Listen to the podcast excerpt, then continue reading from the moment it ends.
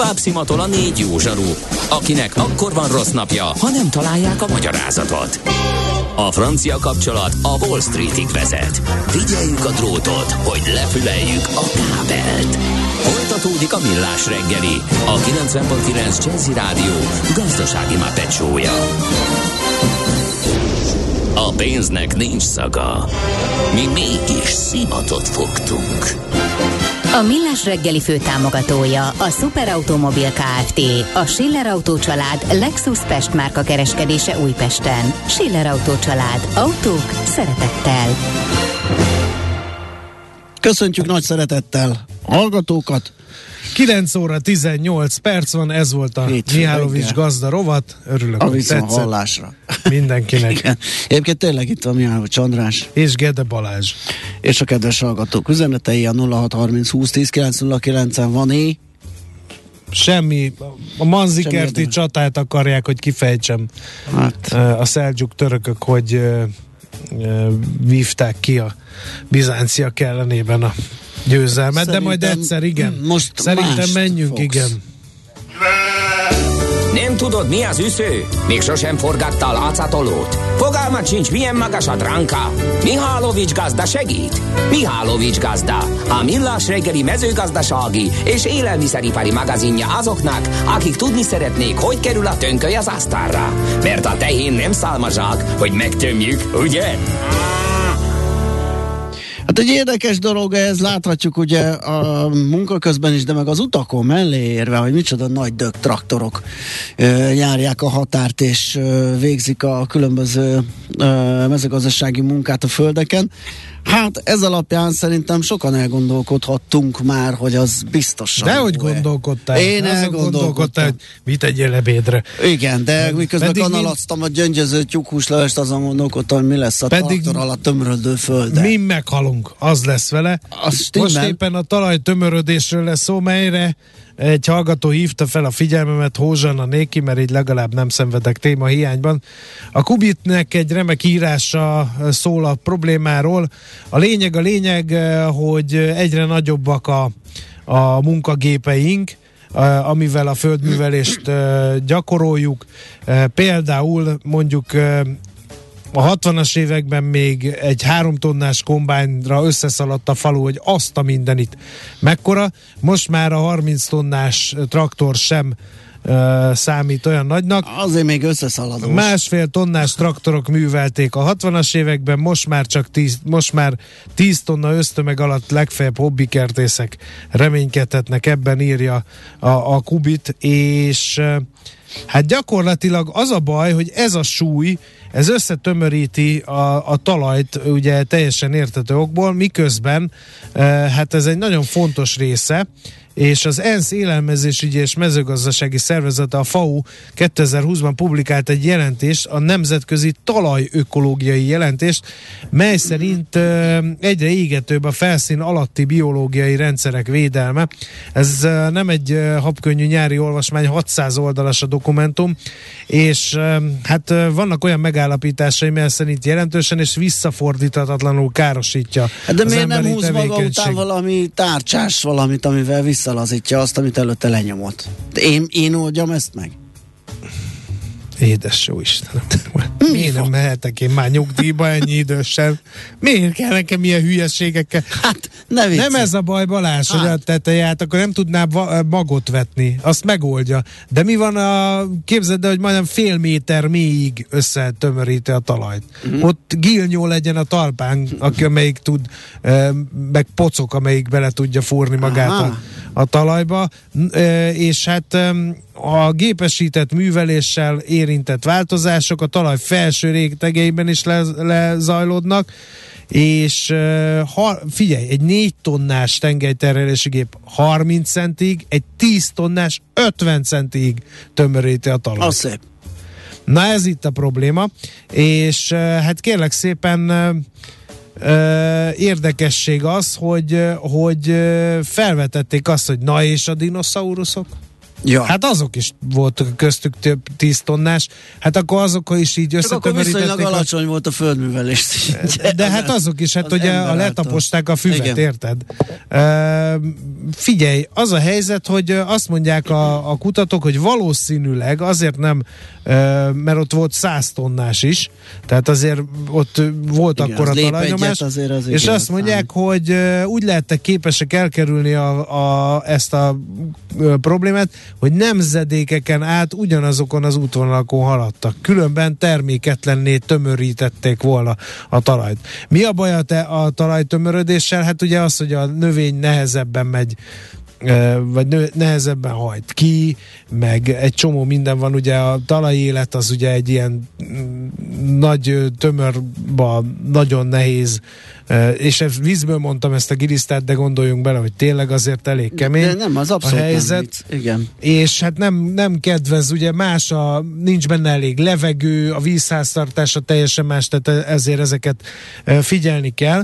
Ezért vannak módszerek, amivel a gazdák igenis próbálják ezt a dolgot megoldani. Mondunk néhány lehetséges változást. Nem mennek rá például a nedves talajokat, bár ugye megvan a teljesítmény ezekben az írdatlan nagy mezőgazdasági gépekben, hogy nedves talajon is tudjanak dolgozni. Ez korábban ugye nem volt lehetséges, de hát ugye ezt meg kell várni mégiscsak, hogy, hogy ez bekövetkezzen. Aztán a talaj teherbírásának javítását, ezt meg lehet oldani például vetésforgóval, szerves trágyázással, messzezéssel, másodvetésekkel, ezzel mind lehet növelni a, a talaj teherbírását. Aztán hát érdemes olyan gépet venni, ami, ami nem az, hogy mit ajánl a szomszéd, meg mi van a szomszédnak, meg mit ajánl a kereskedő, hanem a gyártóknak, képzeld el, már a leírásban fel kell tüntetni a gép és az abroncs talaj igénybevétel szempontjából mérvadó adatait, úgy, mint a tengelyterhelést, a támasztó tehert, az előért belső nyomást, stb. stb. Így lehet megismerni, hogy milyen a valódi terhelés. Aztán alternatív művelési módok is vannak, e, például a talajlazítás jól bevárt módszer, amely javítja a, a Na, ugye, ugye? művelőutasrendszer, azt tudod mi? Azt tudom. Az a igen. nyom, amit látsz a tábra, hogy mindig igen, ugyanott igen. mész, akkor csak az a rész tömörödik, a másik része annyira nem. Aztán talajkimérő abroncsok is vannak. Főleg ugye ez a, a művelőút, ugye GPS van most már minden ilyen Aha. munkagépben, ezt könnyű megoldani, hogy centire ugyanott menjen, ahol a vetéskor ment, meg ahol a permetezéskor Igen. ment, ugyanott Ugye ezt pont a, pont a múltkor beszélgettük a drónos permetezésnél, hogy pont ezt a művelőutat akár meg lehetne spórolni, de ugye most akkor ez megint fölmerült, hogy akkor mégsem. Tehát ez kicsit olyan elméleti, de de aztán itt van az online szántás, amikor nem a szántásban mozog a gép, hanem maga után húzza szószoros értelmében az ekét, és ahol megy, ott már egyből utána föl is szántja ezt Hát a, akkor tessék, ezt a, dolgot. a spanyol vizet, uh, azt, aztán, hogy a csövet. Bravo. A kerékterhelést is lehet uh, csökkenteni, például ezért vannak a sokkerekű traktorok, hogyha megnézed. Uh, vagy a, ezek a lánctalpasnak tűnő, de nem lánccal, hanem műanyag uh, szalaggal uh, szerelt traktorok. Aha ezek is ugye eloszlik a terhelés, nem igen. tömöríti annyira. É, végső esetben pedig az abroncsok belső nyomását is e, szabályozni lehet. Van egy alapszabály, egy bár laza vagy nedves talajon, két bár szikkat vagy száraz talajon. Ilyen egyszerű, és hát ugye érdemes el kell, elkerülni a minél többszöri ráhajtást, úgyhogy meg a kerék csúszását, tehát egy csomó trükk van ebből a dologból. Én beszéltem egy talajtani szakemberrel, aki megpróbáltam beimádkozni a műsorba, de nem vállalta a szereplést, és ő egy nagyon elgondolkodtató kérdést tett föl, hogyha mindez ekkora probléma, mint amekkora a kúbites szigben van, akkor hogy lehet, hogy nőnek évről évre a termés átlagok. Úgyhogy ez is egy olyan probléma, hogy nem kell megijedni, nem fogunk amiatt eltűnni a földszínéről, mert olyan tömör lesz a talaj, hogy nem e, fogunk tudni belevetni, meg elmúlik. A talaj minősége az tényleg egy fontos probléma, de mivel ezt a gazdák is látják, és most felsoroltam egy csomó mindent, amivel ezt a tömörödést lehet csökkenteni, mérsékelni, visszafordítani, stb. stb.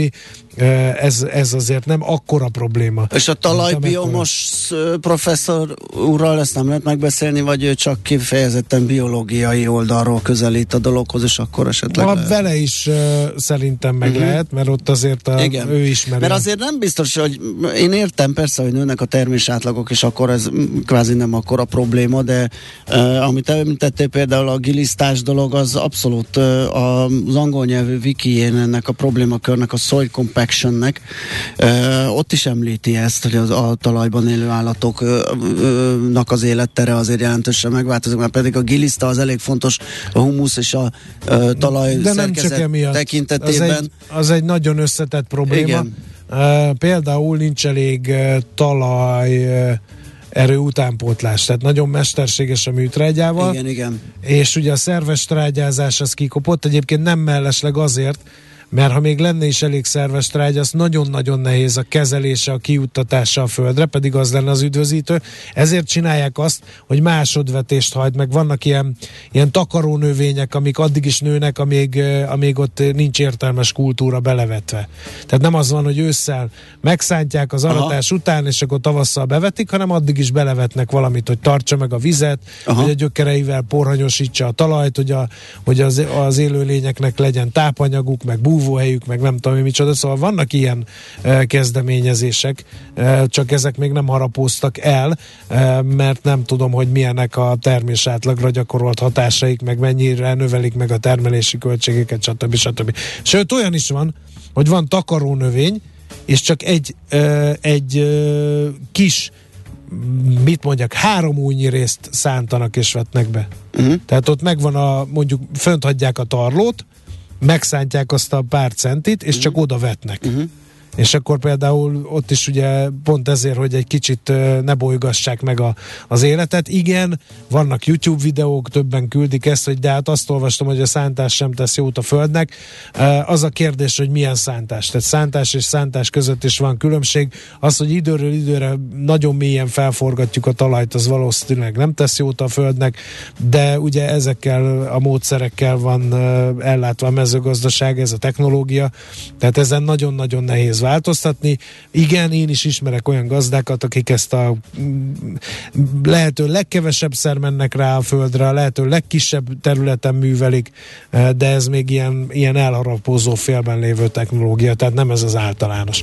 Valamit, eh, tehát nem árt, hogyha odafigyelünk a talajra, ez igaz, de olyan nagy baj egyelőre mondjuk tömörödés szempontjából. Nekem az a, az, a, az a meglátásom, hogy nem vagyok egy agráros, de a, ugye azért jó pár ilyen agrárepizódot végigbeszélgettünk, hogy itt az az alapvető probléma, hogy az agrárium ilyen szekvenciákban, fázisokban gondolkodik. Tehát minden, tehát vannak bizonyos műveletek, különálló műveletek, és a különálló műveletek adnak ki egy egészt, de ez nem egy ilyen, nem egy ilyen ö, holisztikus ö, valami, tehát nem egy ilyen, nem, ilyen mindennel, minden mindennel összefüggő és nem mindenre lehet. odafigyelő valami. Nem, nem. Ez például, amikor a, amikor a biomról, talajbiomról beszélgettünk, például ugye felmerült kérdés, hogy miért szedjük föl azt a növényt, ami, ami ott van, miért nem beforgatjuk, hogy, hogy újabb természetes táp ezt csinálják. Talaj, vagy ö, tápanyaghoz jussanak. Ezt csinálják, csak nem változatos. Tehát monokultúra van. Aha. Tehát búzát forgatsz be, napraforgót forgatsz be, repcét forgatsz be, stb. Meg, meg tudod számolni az öt kezeden, hogy Aha. mit termeszt, kukoricát.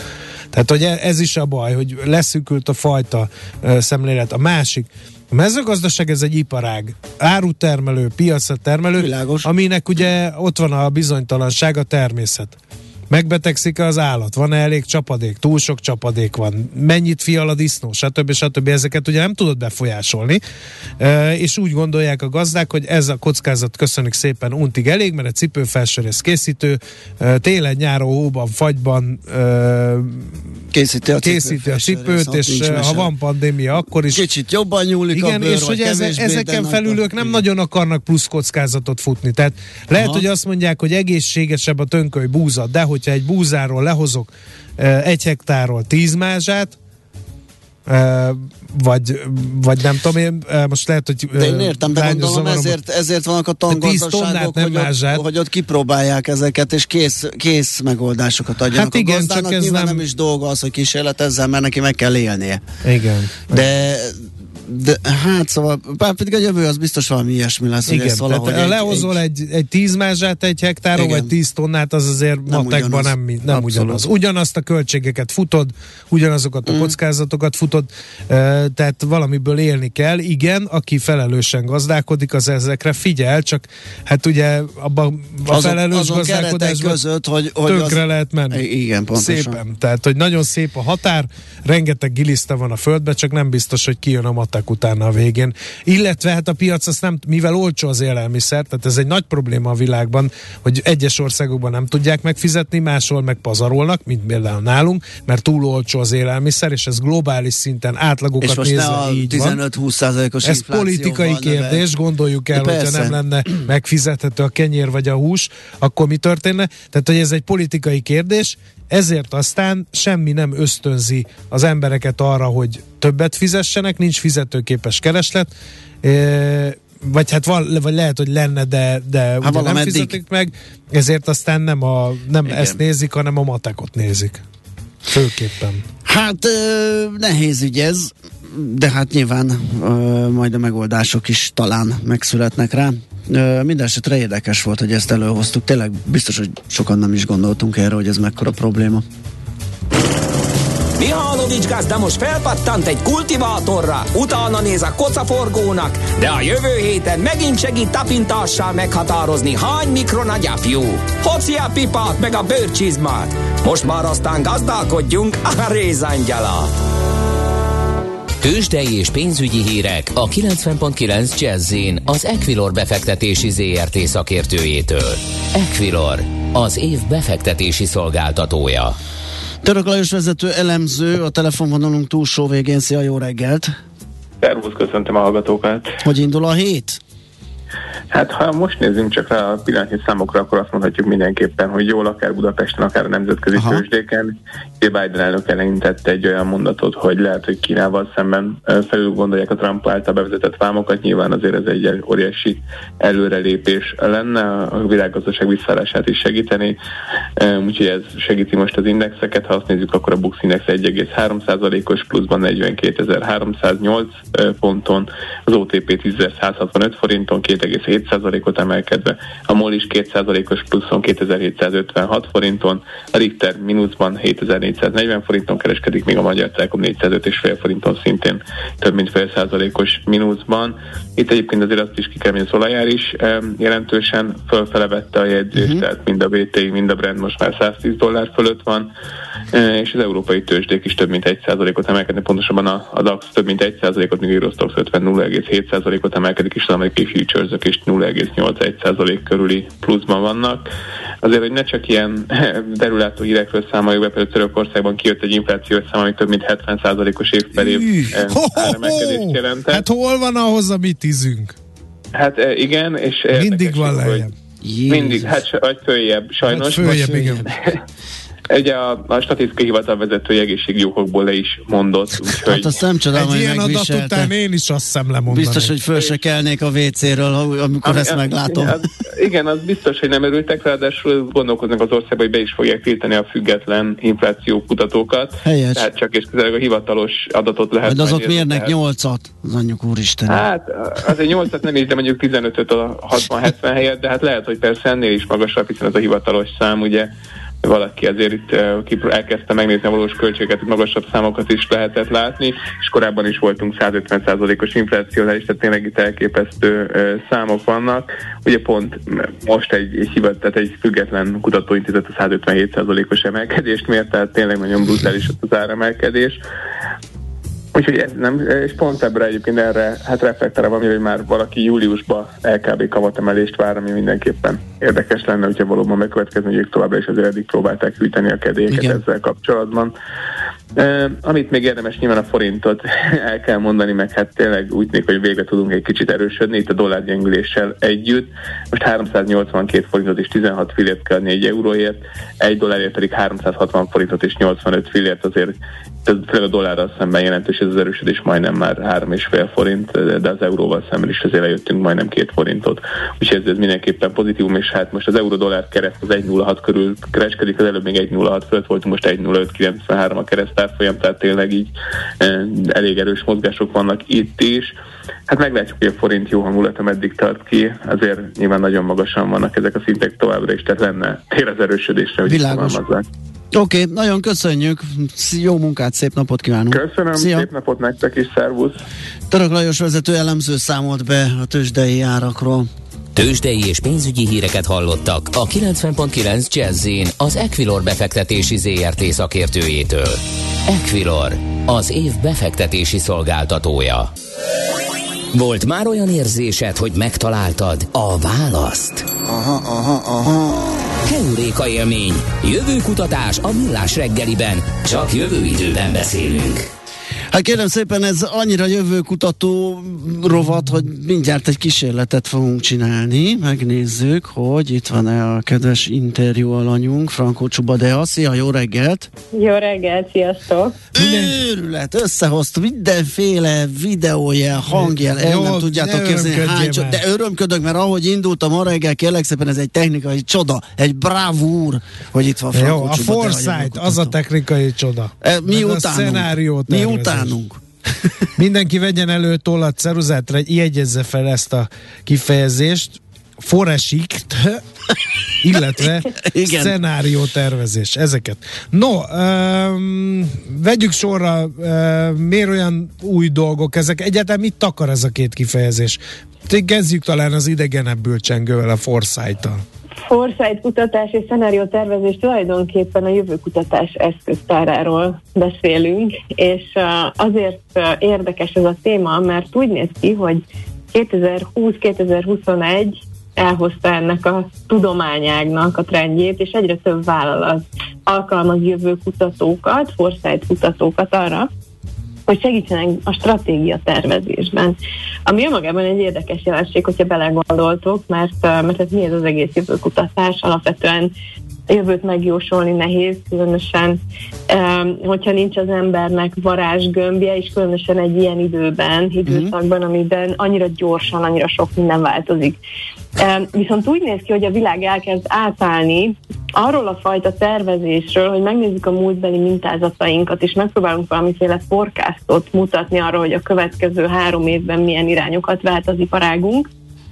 Tehát erről a hagyományos tervezési modellről egy ilyen jövőkutatásból le, eredeztetett tervezési modellre, ahol azt mondja a vállalat, hogy nézzük meg, hogy milyen erők hatnak a piacunkra a következő tíz évben, és itt olyasmiket kalkulál egy foresight kutató, hogy mondjuk a radikális technológiák hol fognak tartani tíz év pluszos időtávon, ilyenek, mint a mesterséges intelligencia, a robotika, az automatizáció, a nanotechnológia, kvantum számítás technika és társaik.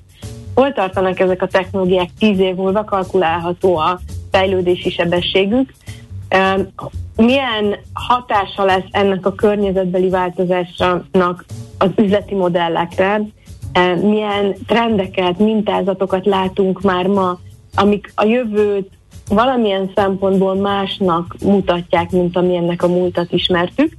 Megnézi azt, hogy milyen fogyasztói viselkedésbeli változások várhatóak, és ezekből a mintázatokból kalkulál tulajdonképpen olyan jövőszenáriókat, amik lehetséges, hogy bekövetkeznek az adott iparágban. Tehát azt mondja a jövőkutatás, a foresight kutatás, hogy nem érdemes a múltbeli mintázatokból kiindulni, amikor a jövőről gondolkodunk stratégiai időtávon, mert nagyon sok minden történik először az iparágunk történetében.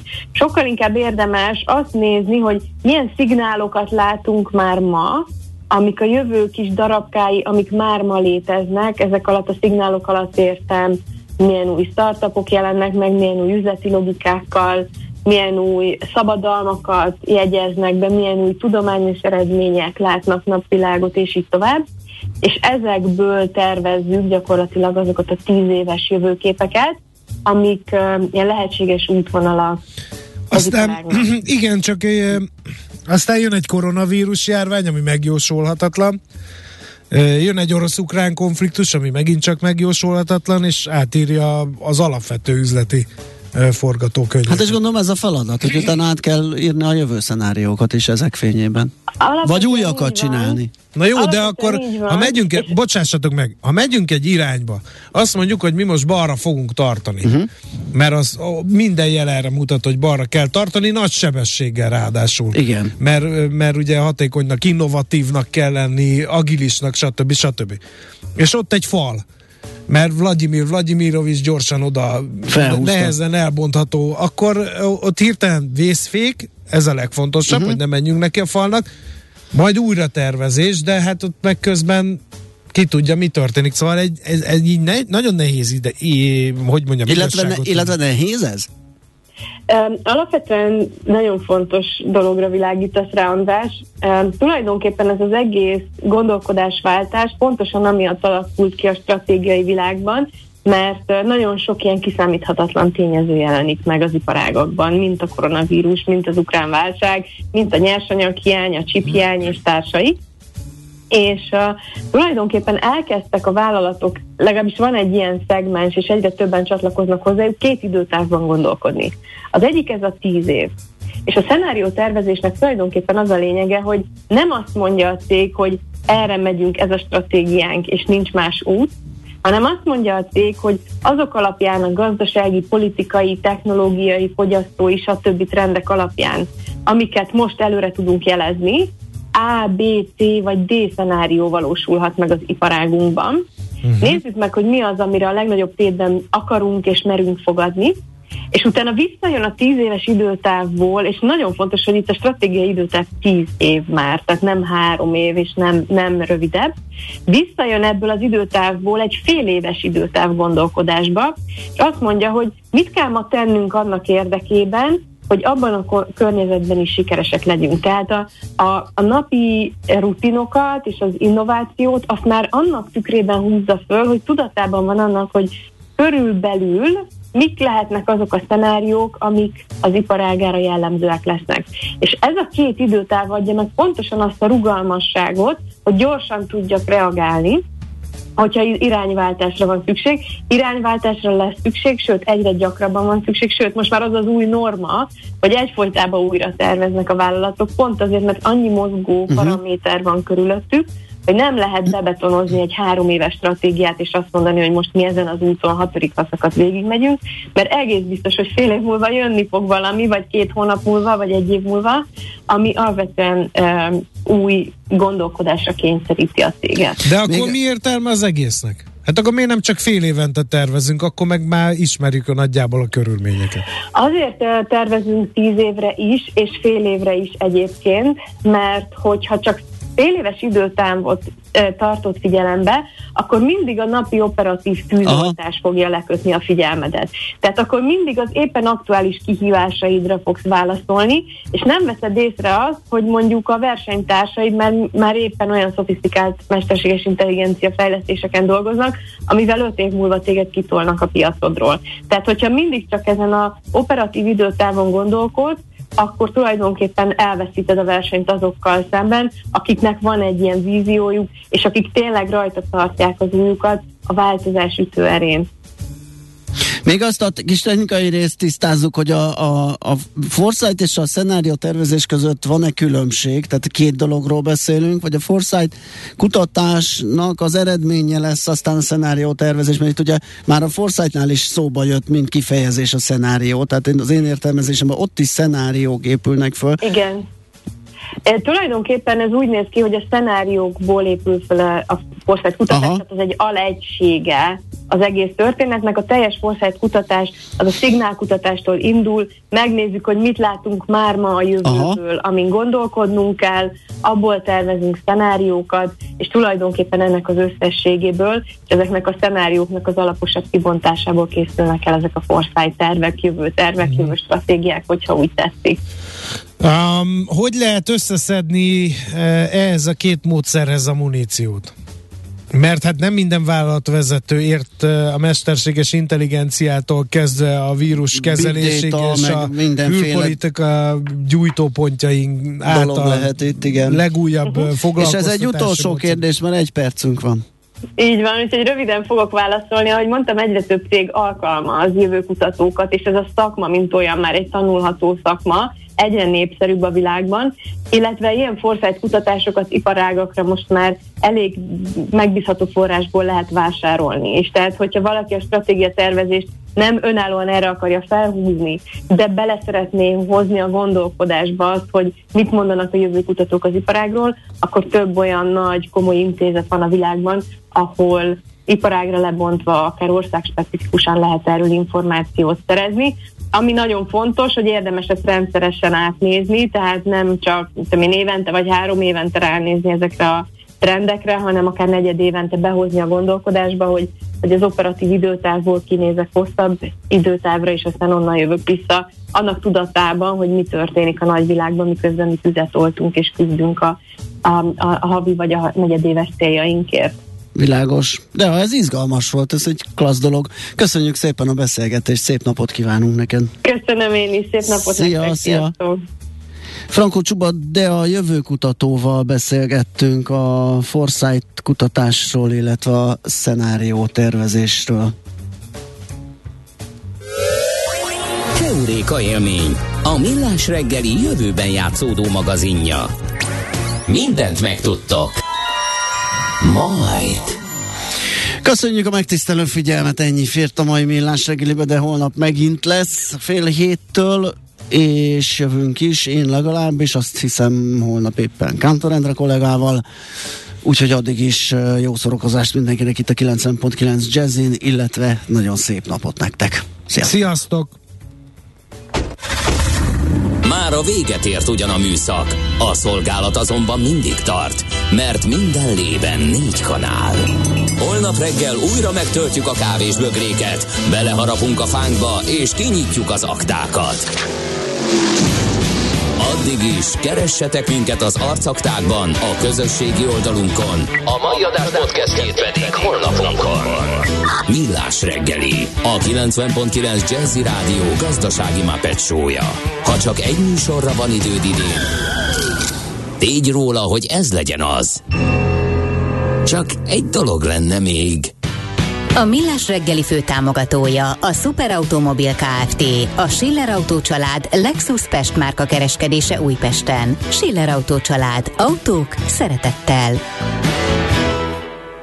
Műsorunkban termék megjelenítést hallhattak. New York, London, Hongkong, Budapest. Tősdei helyzetkép a legfrissebb árfolyamokkal, zárási adatokkal, kibocsátói hírekkel, a Millás reggeliben minden hétköznap reggel 6 óra 50 perckor. Long vagy short, Mika vagy medve. A tőzsdei helyzetkép támogatója, a hazai innováció vezető gyógyszeripari vállalata, az alapító születésének 150. évfordulóját ünneplő Richter Gedeon nyerté.